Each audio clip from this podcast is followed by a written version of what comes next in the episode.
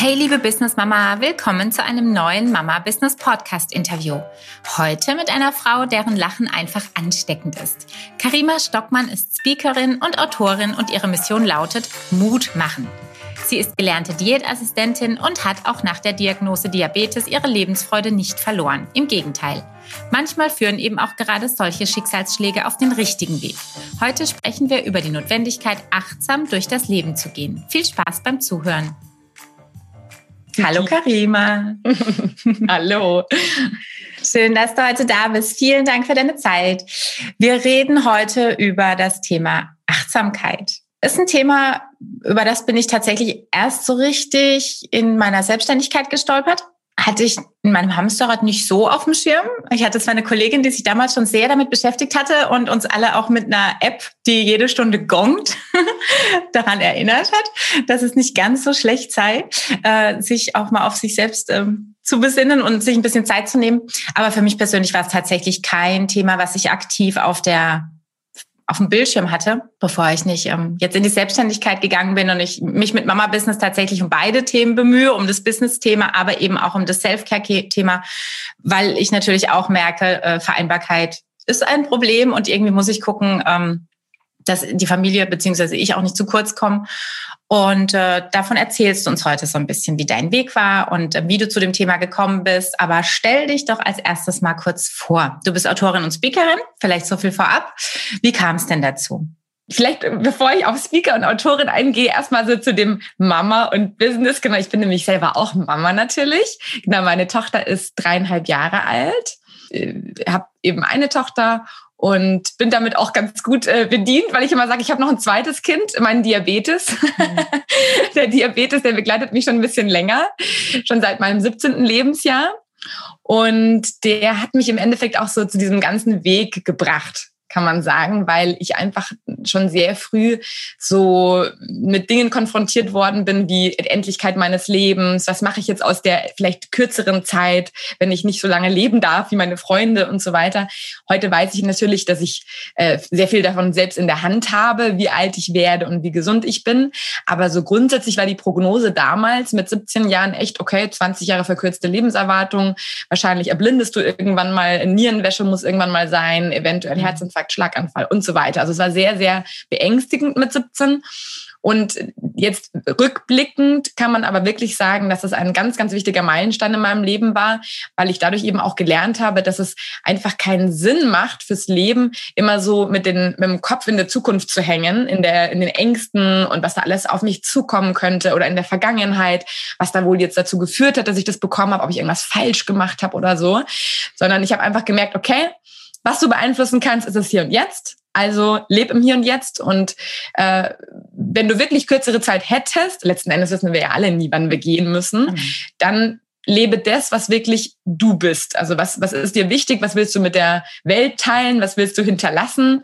Und deswegen habe ich dann relativ früh auch angefangen, eben einfach so Dinge zu machen, die mir wirklich Freude bereiten, also auch im beruflichen. Ich habe erst eine Ausbildung als Diätassistentin gemacht, habe mein Biostudium quasi geschmissen, weil ich mir dachte, nee, ich will mit Menschen arbeiten, das ist mir eigentlich wichtiger, also quasi umgesattelt. Und dann aufgrund dieser ganzen Ernährungsberatungen und Schulungen habe ich dann gemerkt, Mensch, da ist noch viel mehr wichtig als nur die Ernährung für, um jetzt gut mit seiner Krankheit umgehen zu können oder auch ohne Krankheit gut äh, zurechtzukommen im Leben.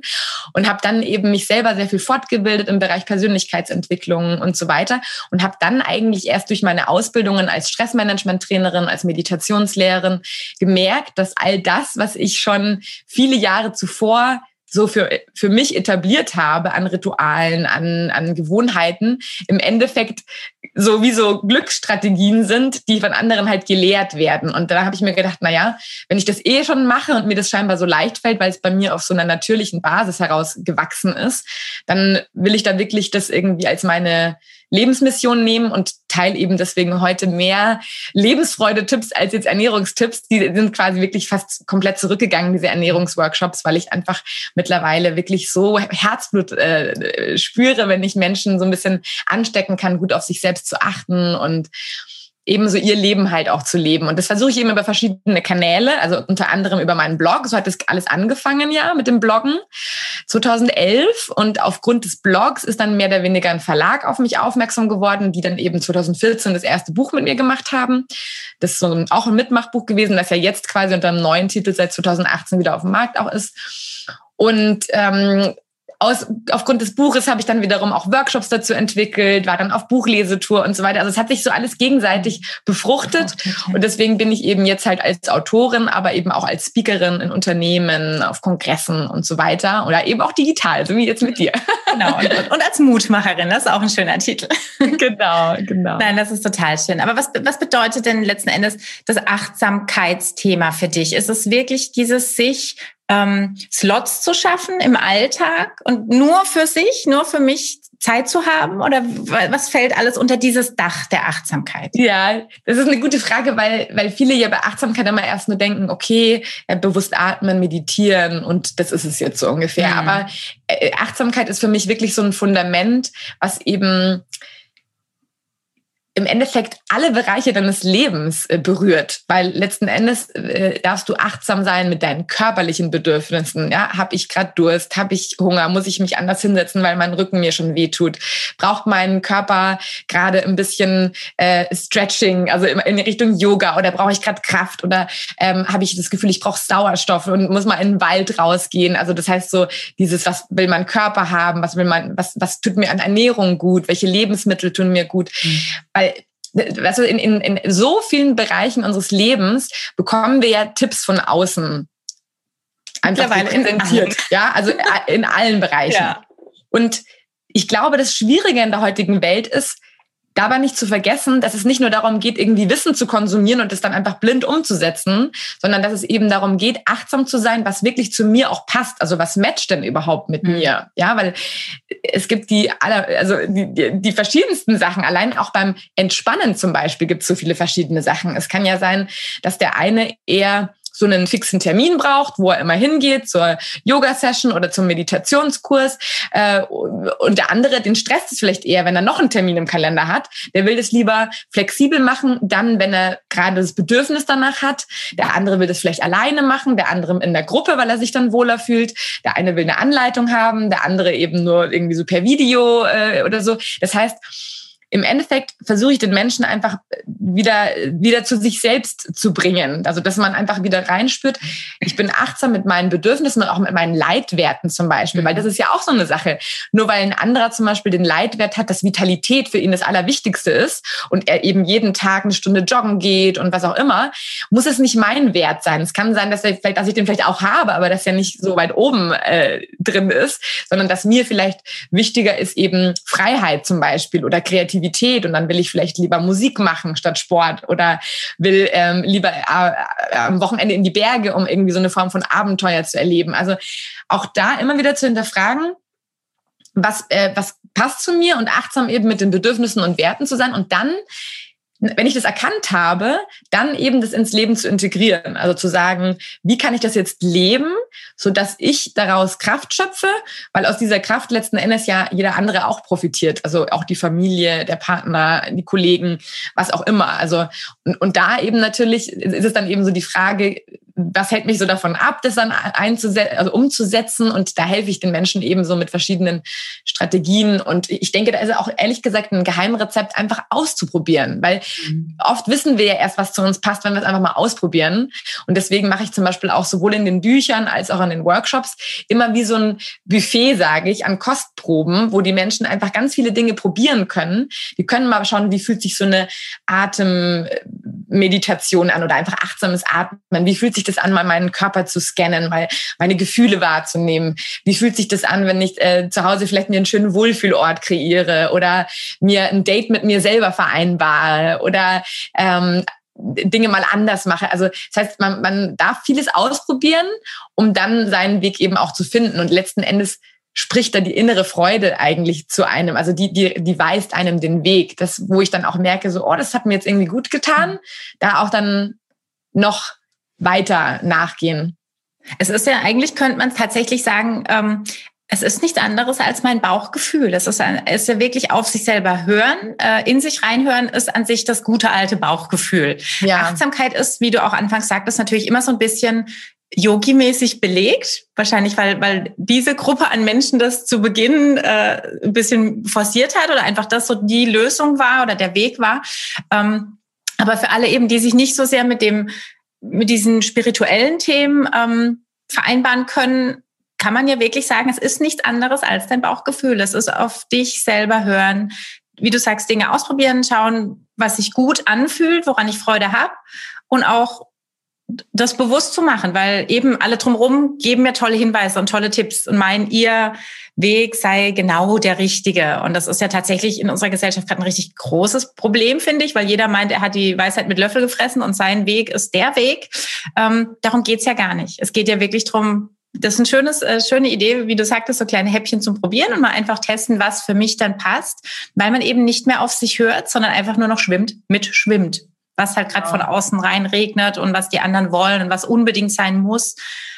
Was aber ja kein guter Weg eigentlich ist. Nee, und wenn man Glück hat, dann ist man gerade im richtigen Total Kanal gelandet. Quasi, ja. Aber wenn man halt Pech hat, ja. dann äh, ist es eigentlich nicht dem der, der eigenen Natur entsprechend nee. und dann wird man halt irgendwie immer weiter ausgelaugt und merkt eigentlich gar nicht so richtig, woran es liegt, weil man denkt, ich mache doch jetzt schon so viel und ich tue doch ja. schon und warum funktioniert es denn nicht? Ja, weil es vielleicht nicht der richtige Weg für dich selber ist, sondern nur der beste Weg vielleicht für deine beste Freundin oder der beste genau. Weg für deine äh, Mutter oder was auch immer. Und nur weil die das jetzt total begeistert machen, heißt es eben nicht, dass es für einen selber auch gut passt. Mhm. Wie, wie machst du das in deinem normalen Alltag? Gib uns doch mal so ein Lebensbeispiel. Du hast auch Familie, du wirst normale Haushaltsaufgaben in irgendeiner Weise äh, ausleben dürfen. Ja. Aber wie, wie kommt dieses Thema da denn in deinen Alltag rein? Hast du wirklich fest, wie du gerade gesagt hast, feste Termine mit dir selbst? Ja, tatsächlich auch. Also ich mache sehr vieles, tatsächlich sehr viele so Kleinigkeiten und ich variiere das aber auch tatsächlich immer sehr. Also ich habe Phasen, wo ich jeden Morgen um 5.30 Uhr aufstehe, damit ich, bevor die Kleine wach wird, schon Yoga gemacht habe, meditiert und Frühstück gemacht. Und dann gibt's aber Phasen, wo ich eher merke, ich brauche jetzt eher so dieses länger schlafen, weil ich gerade nachts irgendwie sehr aktiv bin. Gerade auch jetzt, wo ich mein Buch, mein neues Buch mhm. geschrieben habe, habe ich irgendwie meinen Rhythmus ganz geändert und habe dann eher zum Beispiel so als Pause dann dieses Yoga mal eingebaut, weil ich gemerkt habe, wenn ich dann lange am Tisch sitze, dann brauche ich zwischendrin diese Pause. Mhm. Wobei ich sagen muss, also so diese zehn Minuten Meditation mindestens in der Früh versuche ich eigentlich immer zu machen, weil ich einfach gemerkt habe, dass die Lebensqualität und auch die Qualität der Frühstücksatmosphäre und allem alle profitieren davon. Besser ist, ja. genau, weil, weil das ist einfach Wahnsinn, wenn man, wenn man aufwacht und dann theoretisch gleich so der erste Blick aufs Handy bei den meisten ja ist und dann irgendwie so. Will schon wieder irgendjemand was. Das genau, ja oder will jemand was von dir, dann quäkt das ja. Kind vielleicht schon und dann ähm, will sie sich heute irgendwie auf keinen Fall irgendwie anziehen lassen und keine Ahnung was. Also ähm, was auch immer, es gibt immer so Faktoren, die halt so ein bisschen so ein so eine Unruhe reinbringen können in den Alltag, logischerweise. Also mit einem Kind ist ja nie jeder Tag gleich. Da kannst du quasi tun, was du willst. Das Kind hat immer seinen eigenen Rhythmus wieder.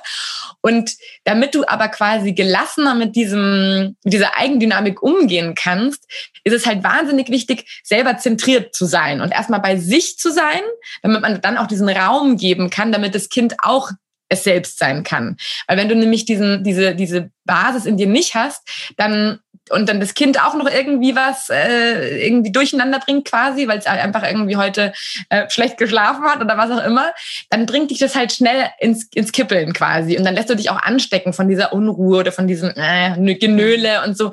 Und wenn ich aber das in der Früh mache, also deswegen versuche ich schon wirklich immer wenigstens zehn Minuten zu machen und selbst wenn ich es jetzt nicht alleine äh, quasi auf meinem Meditationskissen schaffe, dann nehme ich mir die Zeit des Frühstückmachens zum Beispiel dafür. Mhm. Also es muss nämlich nicht immer so, das ist auch so mit meine, ich glaube, mit so mein, was für mich so zum Überleben wichtig war, zu erkennen, dass eben Achtsamkeitspraxis nicht immer nur so auf dem Meditationskissen stattfindet, mhm. auf der Yogamatte, sondern dass du eben durchaus auch Alltagsaktivitäten nutzen kannst und sie damit im Endeffekt auch mit noch mehr Sinn erfüllen kannst, weil du sie halt dann bewusst machst und dadurch wird im Endeffekt Spülmaschine ausräumen oder Frühstück machen zu einer Achtsamkeitspraxis. Und es funktioniert schon allein dadurch, indem ich wirklich auf meinen Atem bewusst achte. Mhm.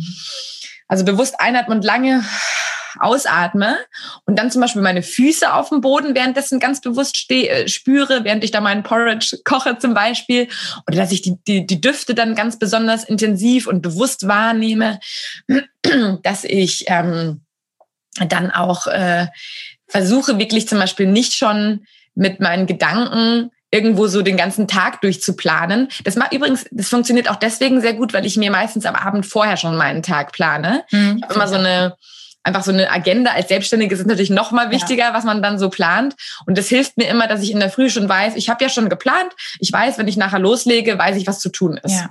Und das hilft mir dann, um auch in der Früh dann äh, quasi relativ gedankenfrei zu starten. Und für mich ist zum Beispiel ein super Anker immer schöne Musik. Also Musik berührt mich einfach total und das hilft mir auch immer so total in, in, in den Moment zu kommen. Also ich, ich höre morgens schon total schöne Musik, auch manchmal sehr laut und äh, meistens eher so, so klassische instrumentale Klaviermusik okay. oder so, weil ich selber auch Klavier gespielt habe.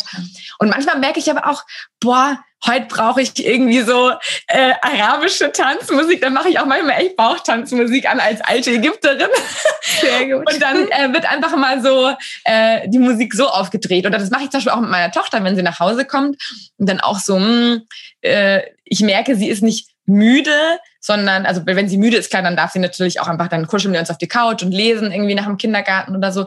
Aber wenn ich merke, eigentlich ist sie nur so ein bisschen unruhig und hibbelig, dann wird auch mal gemeinsam eben so eine Art äh, Putzparty oder was auch immer gemacht, dass die Musik aufgedreht oder dann tanzen wir, während wir irgendwie ihre Spielsachen aufräumen oder was auch immer. Ja, das hilft. Klappt natürlich auch nicht immer. Bei uns ist auch nicht immer gute Laune, ja. Also äh, die Illusion brauchen wir jetzt ja auch nicht aufbauen, sondern, aber ich versuche halt zumindest, wenn es geht, irgendwie ähm, nach dem Bedürfnis, was ich und mein Kind gerade haben, zu handeln und dass ich zum Beispiel auch meine Bedürfnisse nicht komplett hinten anstelle, wenn ich auch mit meiner Tochter bin. Also zum Beispiel versuche ich dann auch selber, wenn ich gerade merke, boah, ich brauche echt Frischluft, irgendwie, ich war heute den ganzen Tag drinnen, dann versuche ich halt auch gezielt ein Programm mit meiner Tochter mehr zu überlegen, wo es rausgeht, wo wir vielleicht in den Wald nochmal gehen hier in der Nähe oder an die Würm, an unseren kleinen Fluss hier und dann die Enten füttern oder was auch immer. Oder nee, füttern sie nicht, wir schauen. genau. Eigentlich füttern wir nicht. Mit Brot. gleich. Nein, das macht ja die, unsere Generation durfte das noch jetzt genau. soll sollte das nicht mehr tun. Genau, dann wir schauen den Enten bei, äh, genau. dabei zu, wie sie äh, planschen, genau. Und das Brot fressen. genau, aber dass wir quasi, dass ich dann einfach das Programm so aufbaue, dass es mhm. uns beiden gerecht wird. Weil ich glaube, das ist oft so ein Problem von Mamis, dass wir irgendwie immer denken, unser Kind hat Vorrang. Und das ist ja, wir haben das so gelernt. Das ja, weil das auf den ersten Blick auch ehrenhaft erscheint. Ja, genau. Mhm. Aber langfristig hat das Kind überhaupt nichts davon, weil wir dann irgendwie immer unzufriedener werden. Und das spiegelt sich dann ja auch in der Laune des Kindes wieder. Ja. Deswegen finde ich, ist es so essentiell, auf seine eigene gute Laune und auf seine eigenen Bedürfnisse zu achten, weil da muss ich immer wieder den, den, diesen Spruch äh, zitieren, der auch in meinem Buch vorkommt, weil den meine Mutter mir mal irgendwann gesagt hat. Nur ein voller Krug kann die Gläser füllen. Und da ist so mhm. viel Wahres dran, mhm. weil ich kann nicht immer austeilen, austeilen ja. und am Schluss ist nichts mehr drin im Krug. Also immer wieder auffüllen. Das ist total schön. Da ich ja immer die äh, Zitate im Nachgang auch als Post nehme, notiere ja. ich den gleich mal. Genau, aber der ist wie gesagt nicht von meiner Mutter. Sie hat Nein, das ist einfach eine Weisheit quasi. Ja. Eine, eine, genau, und sie hat den mir gesagt. Ja. Sehr süß. Habe ich auch noch nie gehört. Nein, das ist schön. Ähm, ja, ich sehe das, ich sehe das wie du, definitiv. Hat auch ein bisschen gedauert, weil ich eben gelernt habe, dass man hinten steht und das Kind immer ganz, ganz vorne, was ja generell eine ehrenhafte Haltung auch ist. Aber wenn ich eben schlecht gelaunt bin, kriegt mein Kind das ab, macht mit, hat auch schlechte Laune. Es hat keiner was gewonnen. Das ist wirklich so. Also kann ich absolut ähm, dir nur zustimmen bei dem Thema, definitiv. Äh, und ich glaube auch wirklich diese Hauptsaboteure ähm, für, für uns selber äh, sind wirklich mittlerweile gibt es ja wahnsinnig viele. Sind, sind die Medien, sind die vielen Kanäle, sind die vielen Menschen, sind die vielen Meinungen und das, was wir vorhin sagten, jeder hat ja seine Meinung und die ist ja unglaublich richtig. Ähm, und da dann eben für sich zu selektieren und zu sagen, nee, ist auch völlig in Ordnung, diese acht Themen können hinten überkippen die tun mir nicht gut, die brauche ich nicht, die bringen mir nichts, was soll das? Muss ich mich aber auch nicht beriesen lassen? Und da ist für mich wieder dieses Thema, muss ich auch mal Nein sagen können nach außen und Dinge ablehnen, was ja auch ein bisschen unhöflich manchmal erscheint. Mhm. Aber das ist es nicht. Es, es ist einfach nur ehrlich und fair ja. ähm, und bringt dich selber das ist mir übrigens auch super wichtig, weil ich finde gerade, also komischerweise, man denkt ja immer, wenn man ähm, quasi ein gleiches Schicksal teilt, dass man dann irgendwie solidarisch ist. Ja, ja? genau. Ja so denkt man mhm. ja. Ne? Witzigerweise finde ich aber gerade unter Müttern ist diese Solidarität oft gar nicht so da. Also in den, gerade in den ja. sozialen Netzwerken oder selbst auf dem Spielplatz merkst ja. du das, dass einfach auch da jeder denkt, dass seine Werte die sind, wonach sich jeder richten ja. sollte. Und ich finde es so wichtig, dass man sich das eingesteht, dass man seine eigenen Werte haben darf. Total. Man darf selber entscheiden, was für einen selber und das, die eigene Familie richtig ist. Und mhm. das heißt nicht irgendwie genau, dass ähm, zum Beispiel jetzt eine Mama, die eben ähm, ständig dann irgendwie äh, Kuchen backt, weil das Kind jetzt Kuchen haben will und das macht, weil es das haben will, deswegen das dann falsch macht. Nee, weil wenn sie, vielleicht hat sie ja selber Freude daran. Genau. Das ist doch super. Vielleicht genau. verwöhnt sie ihr Kind gar nicht damit, sondern verwöhnt sich damit auch selber, weil sie ja. selber auch Spaß hat. Also ich glaube, solange äh, eine Mutter das macht, weil sie das auch, auch für sich selber sich gut anfühlt und nicht, weil sie nur irgendwelche Erwartungshaltungen erfüllen muss, sondern ja. weil sie selber das aus ihrer wirklich so intrinsisch motiviert, von sich heraus wirklich als richtig für sich empfindet, aus dem Bauchgefühl eben, dann soll doch wirklich jeder machen dürfen, das, was er möchte irgendwie. Und wenn eben jemand sagt, boah, ich fühle mich da überhaupt nicht gut, mein Kind in, in eine Krippe zu geben oder in den Kindergarten, dann soll er das auch nicht machen. Aber er darf dann auch nicht den verurteilen, der es tut und anders ja. genauso nicht, weil, ja. weil jeder hat da einfach ein anderes Bauchgefühl und es ist nicht für jeden das gleiche richtig. Und ich glaube, das ist immer so, was ich, wo ich mir echt so wünschen würde, dass wir mehr Mitgefühl für das Anderssein mhm. ähm, entwickeln und dass, dass auch jeder einfach anders sein darf. Ich habe das auch so einen großen Aufruf quasi gemacht, sowohl ähm, jetzt auch, wo das ganze Thema Alltagsrassismus und so weiter aufkam, mhm. auch da ist es ja so, letzten Endes, Mitgefühl baut im Endeffekt eine Brücke zum Anderssein. Also nur weil jemand was anders macht, heißt es das nicht, dass es halt schlechter ist, ja, sondern es ist halt, der hat es halt anders auch gelernt, ist anders konditioniert worden. Mm, und ich glaube, was wir ihm nur helfen können, manchmal vielleicht, wenn wir gemerkt, merken, dass jemand sich nicht gut fühlt mit dem, wie er es tut, können wir ihn vielleicht Fragen stellen und einfach mal sagen, so Mensch, ähm, ist es denn das, was du wirklich selber willst? Genau. Oder tut dir das denn gut? Oder wie machst du das denn? Oder was würdest du denn eigentlich gern machen? Also ihm einfach da so mit Fragen mhm. im Endeffekt sanft hinführen, ob es vielleicht auch andere Wege gibt, ja? ja. Aber nicht ihm dann irgendwas aufdrücken und ja. mach das jetzt so, sondern wirklich zu sagen, genau, was, was könnte denn da vielleicht, was könnte es da vielleicht noch geben? Und am allerbesten natürlich einfach mit eigenem Beispiel vorangehen, ja? Und, und selber immer wieder auch zeigen, dass man eben das tut, was für einen irgendwie sich richtig anfühlt und nicht das, was von einem erwartet wird. Das habe ich natürlich auch jahrelang gemacht, mhm. ja. Und äh, dass ich überlegt habe, ja, und irgendwie genau, sollte ich doch in eine Festanstellung irgendwie gehen. Ja, ich habe relativ früh schon dann aus der Festanstellung so eine Teilzeitanstellung gemacht, um meine Selbstständigkeit nebenbei aufzubauen und so. Natürlich wird da von allen Seiten immer so, hm, ist das mhm. irgendwie Unsicher. doch doof. Und dann, mhm. wenn du dann Kinder kriegen willst und genau. so, dann, also ja, Klar, es ist gelernt, es ist einfach gelernt. Und es, es widerspricht sich auch tatsächlich, finde ich, oder sagen wir mal anders, einen Schritt zurück.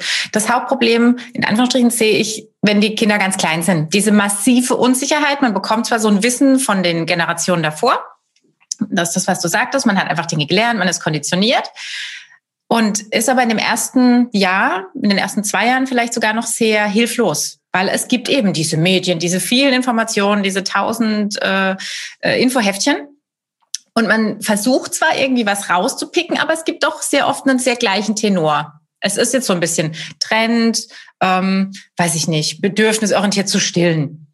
Hat sich für mich nicht richtig angefühlt. Habe ich auch nicht gemacht. Da hat dann tatsächlich die Erziehung vielleicht überwogen. Das klassische ähm, getaktete, wie ich bin und, und Uhrzeiten und hm, aber hat total gut auch funktioniert, hat auch mit meinem ja. Kind gut funktioniert. Warum soll ich das jetzt um switchen. Trotzdem fand ich das erste Lebensjahr sehr, sehr schwierig, weil so viele neue Themen erstes Mal kommen und man doch eine Meinung übergestülpt bekommt, entweder von zu Hause oder eben von der Gesellschaft und man sich wirklich vergisst in der Zeit. Das äh, ist ein ganz großer Fehler. Also würde ich auch sehr für plädieren. Ähm, hört auf euch auch von Anfang an. Ähm, ja, also das ist für mich so, so der Hauptpunkt. Ähm, seinen Weg zu finden. Ja, seinen Weg wirklich zu finden. Und weißt du, was auch ganz wichtig ist Kinder dabei? werden. Genau, und, und, was ich dabei auch so wichtig finde, ist, mm, dass man sich bewusst sein sollte, dass es natürlich manchmal auch in einem selber Klar. Wertekonflikte geben kann. Total, ganz Also arg. es ist ja nicht so, dass wir nur einen Wert haben und dann können wir alles in diese eine Richtung definieren, sondern äh, wir selber haben ja vielleicht auch zum Beispiel den Wert Familie genau. und aber auch den Wert Freiheit. Ja, das ist natürlich dann manchmal irgendwie, äh, geht es dann aneinander, weil auf der einen Seite will ich am liebsten 24 Stunden mit meinem Kind sein, auf der anderen Seite würde ich am liebsten 24 Stunden irgendwie alleine in den Bergen sein und was auch immer. Also das heißt, äh, es ist ja auch nicht so, dass es immer so einfach ist, da seinen Weg zu finden. Und ich glaube, das ist auch wichtig zu sagen, es gibt einfach auch nicht in 100 Prozent. Manchmal geht es, ist es auch eher wie so beim, wie beim Fahrradfahren, ja. Da musst du ja auch da tust du ja minimal ständig ausbalancieren, damit du auf dem Radl sitzen bleibst. Da würdest du aufhören, würdest du runterfallen. Das heißt, du machst unbewusst die ganze Zeit ganz minimal links, rechts, links, rechts. Und ich glaube, so ist es im Leben auch. Wir, wir dürfen losfahren, damit wir Schwung kriegen und damit wir überhaupt die Balance überhaupt erstmal kriegen. Und dann ist es einfach ein ständiges Nachjustieren und es kann sich auch total verändern. Das ist zum Beispiel auch wichtig, weil ja. nur wenn ich mit irgendwie 18 was so und so gemacht habe, heißt es nicht, dass ich das mit 25, 35 oder 45 auch noch machen möchte. So und da auch selber nicht zu sagen, boah, jetzt denken die alle, mh, hm, ich habe ja dann die letzten Jahre irgendwie so quasi ein Fake-Leben gelebt. Ja. Nee, vielleicht hattest du halt einfach vorher andere ja. Werte oder hast dich vorher auch noch mehr nach den Werten anderer orientiert. Und jetzt hast du halt plötzlich herausgefunden, dass es da und da anders ja. für dich besser ist. Also auch dieses, auch der Mut, wieder was zu verändern, das ist auch wichtig, weil mhm. wir ja dann oft denken, wir müssen da jetzt irgendwie äh, uns treu bleiben. Aber manchmal ist sich treu bleiben eben, bedeutet das, sich zu verändern und den neuen Bedürfnissen auch wieder Raum zu geben. Weil natürlich verändert sich auch im Außen immer wieder was, ja. Also gerade jetzt auch mit, mit der besonderen Phase durch Corona und alles, das ist ja eine ganz andere Lebensumstand plötzlich und logischerweise können sich dann dadurch auch wieder Bedürfnisse verändern, weil einfach zum Beispiel andere Bedürfnisse nicht mehr äh, so befriedigt werden, weil wir zum Beispiel plötzlich nicht mehr dieses Teamgefüge haben, weil wir nicht mehr in die Arbeit gehen, sondern alle Homeoffice haben, dann fehlt mir plötzlich so diese Gemeinschaft oder der Austausch oder äh, was auch immer. Also das heißt, Dinge brechen ja auch manchmal weg oder wenn uns, wenn eine Beziehung beendet wird oder eine Freundschaft irgendwie, vielleicht weil die beste Freundin wo in eine andere Stadt zieht oder keine Ahnung. Also es gibt immer Dinge, die wieder den, den, die Lebensumstände verändern und dann muss man mhm. sich da eben auch wieder erst reinfühlen. Und dann ist es auch logisch, dass es sich am Anfang erst ein bisschen unangenehm anfühlt. Ich glaube, ja. da darf man auch nicht mit sich erwarten, dass man dann losgeht und dann hat man gleich einen Volltreffer. Also das ist, ja. das ist einfach auch unrealistisch. Aber da ist auch ganz arg dieses ähm, Bauchgefühl oder Achtsamkeitsthema generell gefragt, weil du sagtest gerade so schön, die anderen. Und man lässt sich halt so brutal steuern. Und man will eben dann der Familie gefallen, aber man will auch äh, im Freundeskreis irgendwie gut ankommen. Ja. und ähm, davon wegzukommen ist schwer, aber ich empfinde es als totale Erlösung, wenn man es geschafft hat, weil, weil ja. wirklich meine äh, Freunde die, die erziehen anders wie wir, die sind weniger streng, die sind einfach anders. Ähm, und trotzdem akzeptieren wir uns alle, mögen uns alle. Äh, die einen schlafen im Familienbett zu viert. Das ist für uns völlig undenkbar. Es ist vielleicht Trend und man, man macht es so. Aber warum? Für uns nicht, für uns funktioniert es nicht. Ja. Weder Kind noch Eltern schlafen gut. Warum soll ich da mitmachen? Und da davon mhm. eben wegzukommen, sich so sehr beeinflussen zu lassen, weil irgendwo genannt wird, man solle es so tun, es sei so befreiend, ja, für dich, nicht für uns. Und ja. da störe ich mich sehr dran, dass eben die, die Mütter, wie du auch sagtest, dieses Verurteilen, das ist unter Müttern immer noch echt fies. Ja. Ähm, so unterschwellig. Es sagt dir ja keiner ins Gesicht, dass er das scheiße findet, sondern das ist so, hm, man spürt es aber trotzdem, ist genau, dass es abgelesen wird. Ja. Genau. Aber ähm, die gleichen sprechen oft über äh, Diversität ist so wichtig und das passt nicht zusammen. Also da und da bedürfnisorientiert genau, vor allem das, das ist ja auch wichtig. Also, genau. Ich, das geht ja alles fürs, fürs gesamte, für mein gesamtes Lebenskonzept. Eben, da bin ich ein toleranter Mensch und dann muss ich im Berufsleben aber genauso tolerant sein wie eben äh, im Familienleben. Und ich glaube, ja. da, da wäre es schön, wenn sich viele Mütter sich dessen ein bisschen mehr bewusst wären und, und auch das ein bisschen globaler betrachten. Ja, ich glaube auch, manchmal ist es ja auch so ein Trigger, weil wenn man denkt, der andere macht es anders, hm. dass der dann automatisch das ablehnt, wie ich es mache. Und deswegen ja. will ich mich quasi davor schützen, indem ja. ich gleich sage, nee, mach's doch so, weil ich habe ja recht. Ja. Aber das Interessante ist ja, dass ja beide recht haben können. Das ist eben das Wichtige. Oder der Erfolg, weißt du, also der Erfolg in Anführungsstrichen, so die Klassiker, eben Kind wird sauber zum Beispiel, ne? Ja gutes, vielleicht tatsächlich gutes, echtes Beispiel. Ich sehr angetan vom Wissen meiner Mutter und, und Großmutter. Es nervte zwar, aber da war so dieses typische, sitzen dauernd auf dem Topf. Ne? Also alles sehr früh und sehr straight und sehr streng. Ähm, hat aber im Umkehrschluss, also unser Kind hat es zwar gut mitgemacht, aber im Umkehrschluss hat es dazu geführt, dass der sich, als er sauber war, noch mhm. viel öfter in die Hose gepinkelt hat und die ganzen Freunde um uns rum, die haben sie einfach machen lassen. Irgendwann sind die selber aufs Klo oder auf den Topf. Die waren aber auch sofort sauber, inklusive nachts. Mhm. Es ist, es ist nichts in Stein gemeißelt. Also da hätte man ja. sicherlich öfter mal sagen müssen, lass fünf Grad sein. Irgendwie, das ist ein Megastress, den wir uns äh, gegeben haben, irgendwie ja. zwei Jahre lang weil ja, ja auch immer tausend Kleider zu mitnehmen, pro Töpfchen überall und ne. Ja, ich denke auch, man muss es für sich probieren, weil es funktioniert ja auch nicht. Die Kinder funktionieren ja nicht. Es ist ja jedes Kind anders und jedes Eben. Kind hat eine andere, andere Taktung und ja. in der Schule sind sie irgendwann alle sauber. Also genau. dieser Stress war irgendwie für alle echt unnötig. Und da ja, dann zu ja. gucken und einfach mal auszuprobieren oder mal vielleicht auch so ein bisschen projektmäßig zwei Wochen, zwei Monate es anders zu probieren und zu ja, gucken, auch eine gute Idee, das fühlt genau. oder auch nicht. Das ist ja dann auch wieder das so wie mit diesen Kostproben genau. im, im, im, in der Persönlichkeitsentwicklung oder genau. beim Stressmanagement, dass genau. ich eben Dinge einfach mal so ausprobiere und mal so ausprobiere. Und, und das bewundere ich auch den, an, an den anderen Mamas. Die haben es uns nicht nachgemacht, nur weil unser dann scheinbar hm. sauber war einigermaßen, sondern ja. die haben trotzdem gesagt, nö, ist uns so stressig. Das funktioniert ja. irgendwie auch anders. Und unterm Strich ja. denke ich heute, ja, habt ihr recht gehabt. Eben, das Wichtige ist wirklich da eben auf, auf sich zu hören und seine Strategie einfach mal zu machen. Und eben, wie gesagt, auch den Mut zu haben, zu sagen, nee, war jetzt irgendwie ein Griff ins Klo, hat nicht geklappt, machen wir es wieder anders. Ähm, ich, ich bin dabei trotzdem der Meinung, beim, wenn es jetzt um Thema Achtsamkeit, ein Thema Selbstfürsorge und Entspannung und Resilienz, also Stresswiderstandsfähigkeit oder auch widerstandsfähig äh, im, im Zusammenhang mit Herausforderungen im Leben und so weiter, bin ich aber, also würde ich sagen, gibt es trotz alledem so einen kleinen gemeinsamen Nenner. Und zwar, dass ich wirklich immer wieder dazu aufgefordert wäre, auch mir den Raum dafür zu nehmen, überhaupt hinzuhören. Also das heißt, zu sagen, nee, ich bin aber so und ich bin halt so und ich brauche das nicht. Da muss ich sagen, mm, ich glaube, du brauchst es dann doch, weil äh, so war ich nämlich auch lange Zeit. Ich bin durch meinen Diabetes so eine so eine so eine Powermaschine irgendwie geworden, weil ich dachte, okay, das mache ich und dies mache ich und dann durchziehen und möglichst irgendwie das gut machen und so weiter. Mm, und irgendwann habe ich dann aber gemerkt, ja, es geht aber schon auch darum, damit du überhaupt so eine Kurskorrektur machen kannst, ist es ja schon auch nötig, sich immer wieder mal so zurückzuziehen mhm. und mal reinzuspüren. Und wenn du eben nie die Zeit dir nimmst zum Reinspüren, dann kannst du gar nicht merken, dass du auf dem falschen Weg bist. Und deswegen finde ich, ist eben so, trotz alledem, bei aller Diversität, sollte trotz alledem jeder zumindest sich einfach Zeit für sich nehmen, in Bezug eben zum Beispiel, dass er sagt, hey, ähm, wenn ich jetzt schon zum Beispiel morgens keine Zeit habe und abends keine Zeit, dann darf ich mir wenigstens wirklich zwischen zum Beispiel Kindergarten, Kind abholen und Arbeit eine halbe Stunde einplanen, wo ich einfach mal zur Ruhe komme. Mhm. Weil das ist ja, ich kenne so viele Mütter, die sofort nach der Arbeit zum Kindergarten und dann vom Kindergarten wieder äh, eben dann eben ja. zu Hause Programm und dann zum nächsten Playdate und so weiter und dann kommt kommt kommt der Vater und dann wird irgendwie da noch ist vielleicht noch so die, diese äh, Erwartungshaltung, die muss ich dann auch noch irgendwie entertainen und dann irgendwie tot ins Bett und dann hat man abends dann auch keine Zeit mehr irgendwie dann mit mit einer Muße so auf sich zu hören. Wenn das geht, wenn man abends noch die Energie dafür hat, ist es natürlich abends auch schön. Mhm. Manche journalen dann noch oder sowas, ja. Aber auch da eben zu schauen, okay, was ist, was passt zu mir? Nehme ich mir die Zeit morgens oder eben mittags oder abends?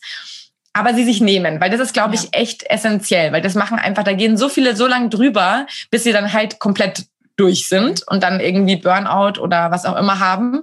Und ich glaube, dem können wir schon entgegenwirken, wenn wir eben uns einfach in jedem Tag diese kleinen Oasen erschaffen.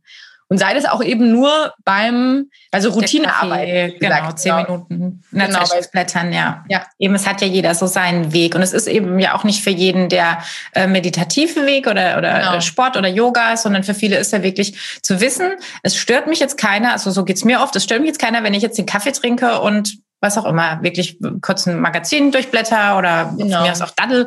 Ähm, ja, aber diese. Aber auch da darf ich noch ganz kurz, weil das ist mir schon auch wichtig ähm, es ist trotz alledem wichtig, zu unterscheiden, weil es gibt ja so diese Quality Time für mich selber, wo man so ganz bewusst eben sagt, ich lese jetzt was oder ich äh, schaue auch mal, man kann ja auch mal bewusst in die sozialen Netzwerke gehen und wirklich sich was Schönes rausziehen oder einen Podcast anhören oder sowas.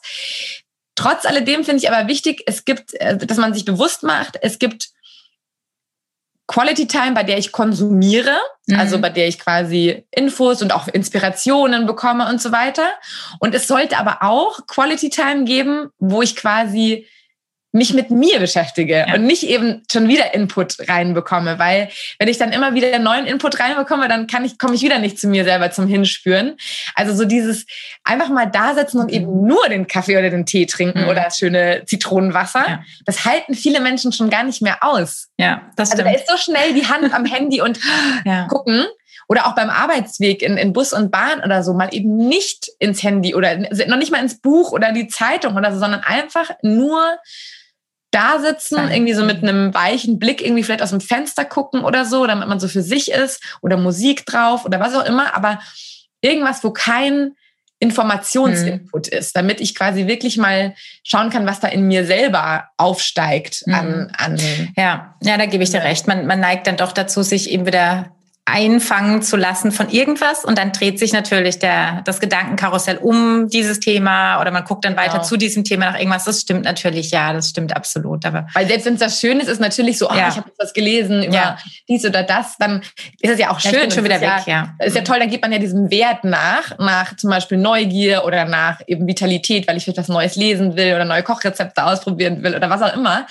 Aber es ist eben nicht, äh, ich fördere damit nicht wirklich so dieses nach innen spüren. Mhm. Deswegen finde ich schon auch so ein, als Trick eben wirklich immer dieses, wenn man in der Früh aufwacht, so das erste Mal wie so dem Körper guten Morgen sagen. Das finde ich immer ganz schön. Einfach so mal in die Füße reinspüren, in den, in den Bauch, in, in die Brustgegend, in die Schultern, in den Kopf. Mal einfach so reinspüren. Ist das alles entspannt oder ist es angespannt? Und irgendwo sich mal selber so wahrnehmen, weil sobald ich quasi so vor meinem Kopf rauskomme und in diese Wahrnehmung gehe, schließe ich so ein bisschen so mein Körpergefühl auch auf oder, oder dockt es an, weil wir sind ja ganz viel im Kopf und beim Konsumieren sind wir ja eben auch im Kopf.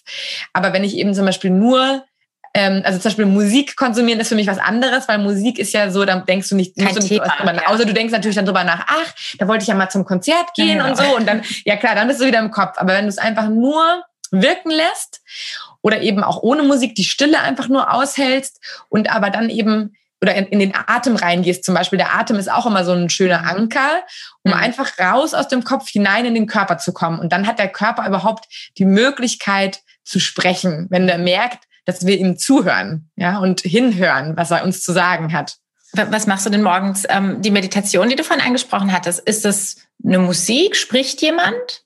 Oder machst du das wirklich nur für dich und das ist witzigerweise auch da. Es gibt ja, das ist so das Schöne an Meditation. Ich liebe Meditation deswegen, weil Meditation so facettenreich ist. Also es gibt eben die Meditation, wo du in eine Kerzenflamme äh, guckst, ja, und dadurch zur Ruhe kommst. Es gibt die reine Atemmeditation. Es gibt die Meditation, wo du geführt wirst, eben, weil du mhm. vielleicht diesen berühmt-berüchtigten Monkey Mind hast, ja, weil da ständig irgendwie alles oben am Schnattern ist. Und so benutze auch ich eben immer die Techniken, die ich gerade das Gefühl habe, dass mir jetzt gerade gut tun. Weil ich habe nämlich mhm. auch manchmal äh, Zeiten, wo eben einfach sehr viel los ist und irgendwie ich viel von außen abbekomme, wovor ich mich gar nicht schützen kann, weil einfach viele vielleicht auch irgendwie Probleme in der Familie oder sowas, so im, im Bekanntenkreis oder Familienkreis und wo ich quasi einfach dann versuche, Lösungen zu finden und so weiter. Und dann muss ich meine eigenen Projekte noch fertig machen und hier eine Deadline und so weiter. Und dann merke ich manchmal, dass ich dann, wenn ich dann nur für mich meditiere, eben auch gar nicht so leicht runterkomme. Und dann nehme ich mir das halt eben zur Hilfe, dass ich dann eine geführte Meditation nehme. Aber mhm. letzten Endes auch da einfach ausprobieren, was funktioniert heute für mich. Und wenn ich jetzt der, normalerweise so in meiner Mitte bin, dann ist es wirklich so, dass ich mich einfach hinsetze, erstmal bewusst atme. Ich verbinde mich dann auch immer so nach unten. Da gibt's ja auch die verschiedensten Techniken. Ich bin jetzt halt jemand, der sehr visuell ist. Ich, ich, ich finde es sehr schön, die Vorstellung, so dass man sich zum Beispiel über seinen über, über sein Gesäß oder wenn man es dann jetzt äh, mit, mit den Chakren sehen würde, mit seinem Wurzelchakra quasi nach unten einfach verbindet mit dem, mit der Erde. Also das ist halt natürlich irgendwo ja. eine, einfach eine, eine Visualisierungsübung, aber für mich, ich fühle mich dann wirklich verbunden. Ja. Und genauso fühle ich mich dann auch, dann auch wiederum nach oben verbunden und dann ähm, auch so zum Beispiel spüre ich dann mich so als Teil einer großen Menschengemeinschaft einfach, ja. Das, das fördert an sich schon das Mitgefühl, wenn ich dann über mein Herz das dann so ausweite, mein, mein, meine Aufmerksamkeit meines Herzens einfach und dann so dieses Mitgefühl einfach für erst für meine Familie spüre, dann für meine Freunde, für Bekannte und dann so quasi für die ganze Welt, ja. Das hört sich, wie gesagt, jetzt so irgendwie uh, an vielleicht, aber es ist ja, eigentlich einfach eine, eine super schöne Sache, weil du dann total geerdet bist nach diesen paar Minuten. Du fühlst dich aber irgendwie auch offen und irgendwie inspiriert und du fühlst dich verbunden und mit so einer Stärke in den Tag zu starten, das ist doch irgendwie schön. Und wenn es eben mal nicht klappt, dass ich da mich immer ablenken lasse wegen diesen ganzen Gedanken, dann höre ich mir eben eine Meditation an, ja, die mich, und es gibt zum Beispiel auch Meditationen, die machen so eine Art Reinigung für dich oder sowas, ja. Also, dass du halt quasi dann dir vorstellst, wie du vielleicht äh, in einer Flamme sitzt und die reinigt dich oder in einem Regenbogenlicht oder was auch immer. Also, da muss man auch einfach schauen, was einem selber Gefällt, irgendwo ja. entspricht, ja. Aber auch ein bisschen sich Zeit geben, fand ich. Also, ich ja. war mit meiner Mutter früher ein, ein oder zweimal im Jahr immer zu solchen geführten Kurzurlauben, sag ich mal. Mhm. Und da mhm. war zweimal am Tag äh, Sport, ein aktiver Sport und ein ruhiger. Das war dann beispielsweise progressive Muskelentspannung. Was, sowas kannte ich nicht. Ja. Das, die ersten ein, zwei Mal war das tatsächlich schwierig, weil eben das Kopfkino, man liegt da, es ist ruhig, es redet vorne jemand, das fand ich zwar ganz angenehm, aber ich war oftmals gar nicht mehr dabei. Ja. Das sind auch wirklich Techniken, die man lernen muss. Und da finde ich ganz ähm, spannend. Ich denke, da geht es vielen, die sich jetzt noch nicht so stark mit solchen Themen beschäftigt haben, wirklich so, dass sie so ein bisschen sich nach Anleitungen auch sehen. Also, dass ja. sie auch gerne geführte Meditation haben oder sowas, wie du es jetzt auch mit, mit deinem Buch gemacht hast, eine Art Workbook zu haben, genau. wo ich mir auch Dinge notieren kann. Was ich halt unglaublich spannend finde, zu sagen, ja gut, ich lese mich da jetzt nicht nur durch, sondern ich versuche ja wirklich auch ganz aktiv für mich was rauszuziehen und auch meine Dinge zu hinterfragen und nicht nur die Sachen, die die Karima mir jetzt von sich erzählt, sondern die Brücke halt auch zu bauen, um zu gucken, ähm, beziehungsweise du schaust ja dann, wie deine Leserinnen auch für sich ihren Weg finden können. Und ähm, ja, ja, das finde ich so spannend. Also ja, mal genau. das ein bisschen, bisschen deine Gedanken dazu, weil es ja letzten Endes dein Buch. Ich empfinde es so, wenn ich reinschaue. Dass, das ja, das ist schön. Ja, weil es ist wirklich auch so, das ist so mein, mein ja, mein, mein Wunsch, dass eben das Buch dann nicht irgendwie so aha, wieder eben nur konsumiert und dann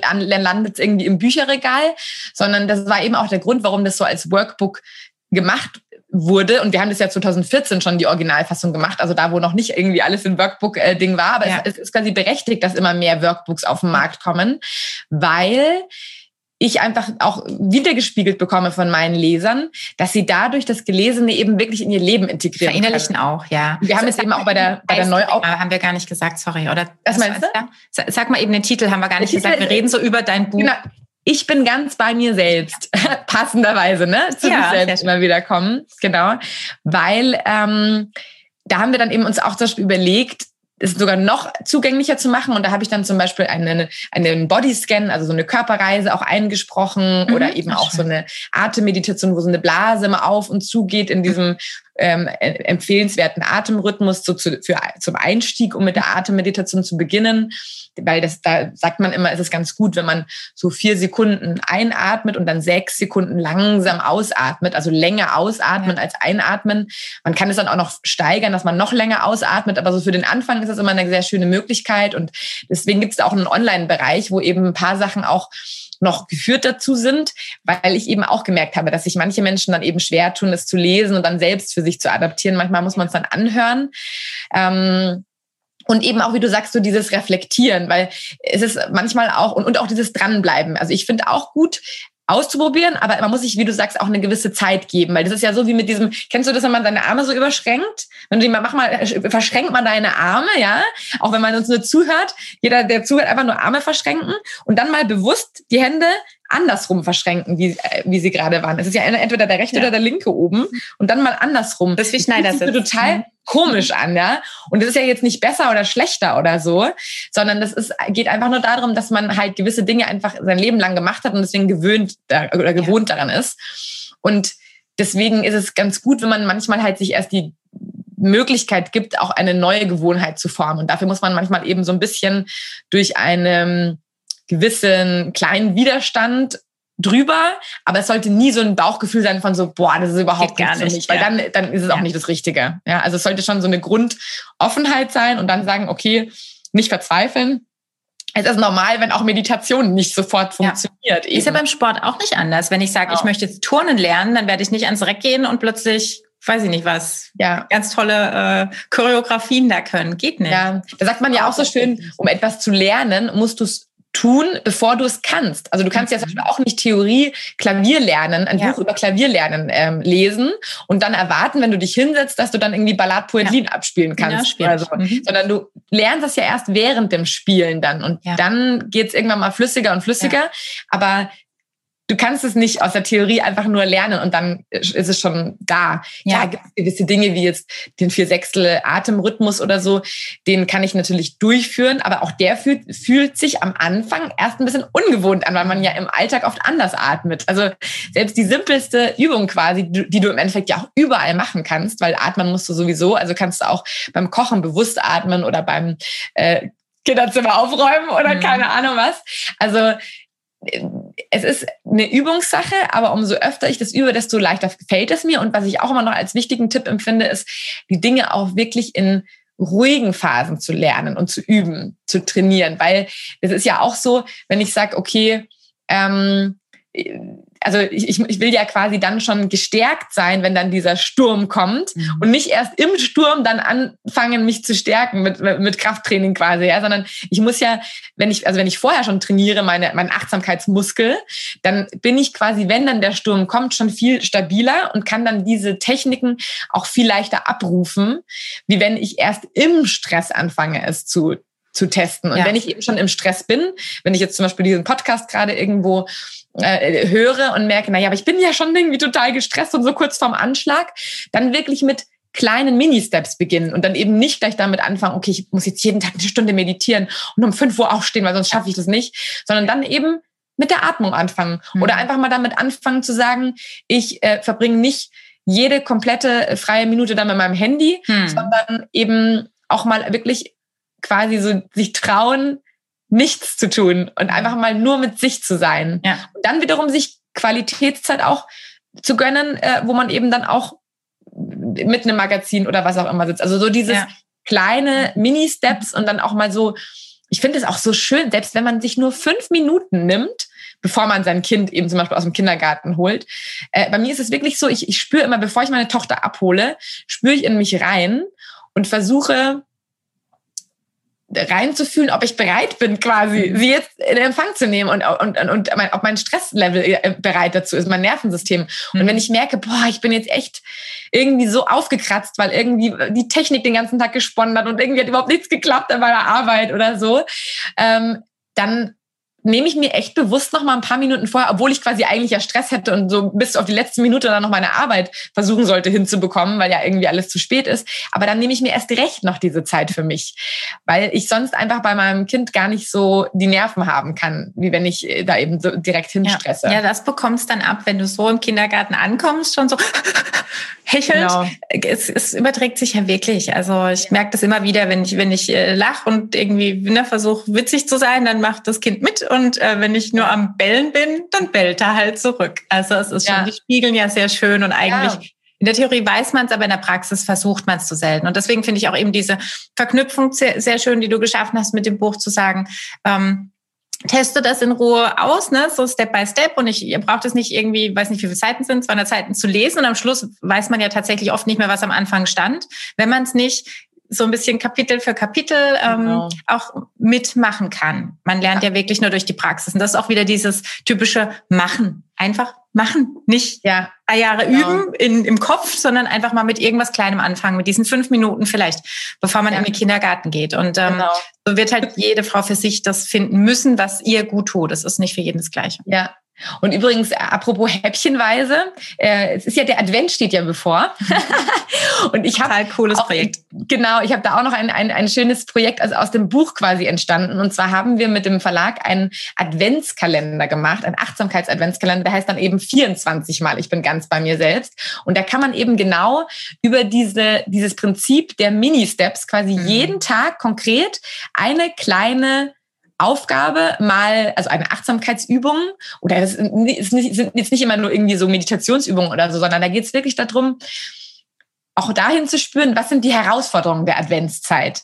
Oft so mhm. dieses viele Meinungen, Erwartungshaltungen, äh, dann vielleicht irgendwie Zeitstress oder vielleicht aber auch die Einsamkeit, also je nachdem eben auch in welcher Lebenslage ich mich be befinde gerade und auch da quasi zu lernen, achtsam mit seinen Bedürfnissen zu sein. Und jeden Tag wird quasi ein anderes Thema in den Mittelpunkt gestellt mit einer ganzen Seite eben einer kleinen Übung oder ähm, Inspiration und auf der anderen Seite ist dann immer noch so klassischerweise ein schöner Spruch oder Zitat oder sowas. Aber es geht, finde ich, vor allem um diese wirklich ähm, Anregungen, weil man dann wirklich sagen kann, ich nicht so dieses, oh, ich weiß gar nicht, wo ich anfangen soll, sondern einfach ganz konkret, heute ist der erste, also ich versuche das, was am ersten heute drin steht. So, das ist heute mein Kalendertürchen, ja. meine kleine Mini-Aufgabe. Und die ja, braucht verliert sich in der Regel gar nicht und links. Ja. Genau, und die braucht in der Regel gar nicht viel Zeit oder irgendwas, sondern es geht oft einfach um eine Bewusstheit eben für den Tag. Ja. Und, und da kann ich einfach nur jeden auch einladen natürlich, ne? Äh, falls man es äh, kurz vor Weihnachten hört oder jetzt irgendwie so im Herbst oder Winter, der Achtsamkeits-Adventskalender, hoffe ich, hilft auch wieder vielen Menschen. Also du weißt ja, wir haben uns vorher auch schon ganz lang ausgetauscht. Ich mache das einfach wirklich so, mit Herzblut, dass ich einfach denke, was kann ich machen, damit die Menschen so ein paar Werkzeuge in die Hand bekommen, um wirklich das in ihr Leben zu integrieren, weil letzten Endes ähm, profitieren wir ja quasi alle davon, wenn wir alle gegenseitig ein bisschen entspannter wieder sind. Ja, also ich profitiere ja auch Total. davon, wenn mein Umfeld entspannter und gelassener ist, ist weil dann wirst du im Supermarkt eben nicht irgendwie so angeraunzt, ja. weil du ein bisschen äh, irgendwo vielleicht deinen Wagen in der, in der, in der Mitte stehen hast. Aber das hat jeder selbst im Griff. Ne? Ich habe gestern auch, waren wir auf einer Baustelle, haben ein paar Mülltonnen aus dem Weg gestellt, damit wir durchkamen und dann der erste Fahrradfahrer, der kommt, zieht halt schon so eine Fresse und will eigentlich schon loslegen. Wenn du den Leuten aber freundlich gleich entgegentrittst, Auftritts, meistens löst sich's. Ja. Ne? Also man, man muss genau. ja auch genau. einfach nicht mitmachen. Wenn mich hinten einer anfährt mit dem Einkaufswagen ne, und ich kann irgendwie genau. darauf hinweisen, ist es was anderes, wenn ich gleich ja. auch wieder bälle.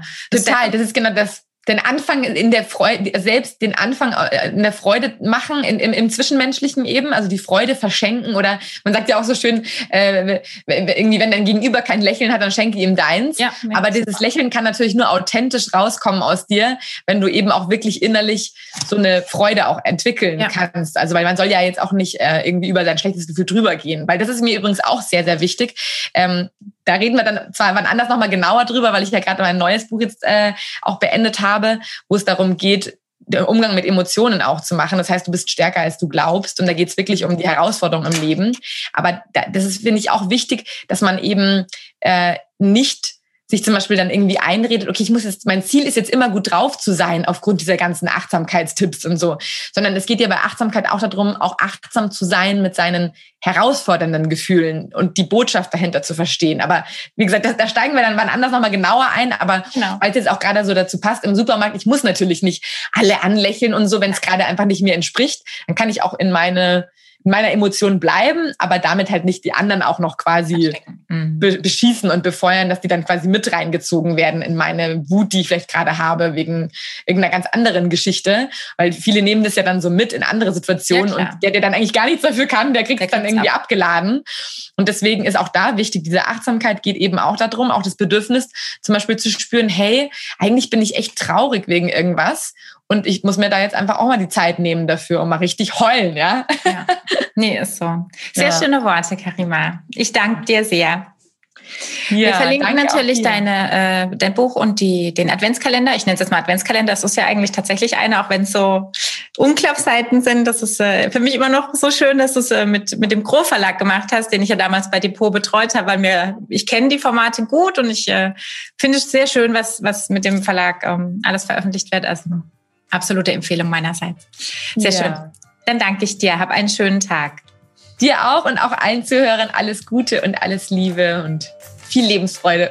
Dankeschön. Ciao. Bis dann, Karima.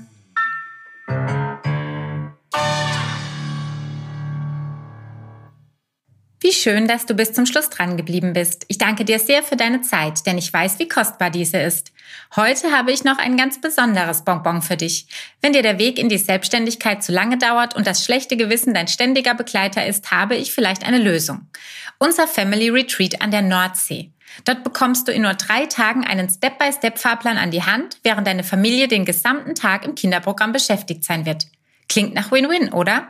Dann schau schnell auf mama-business.de vorbei.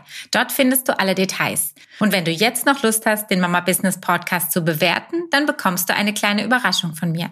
Schick mir hierfür einfach einen Screenshot deiner Bewertung per Mail an nadine at mama-business.de.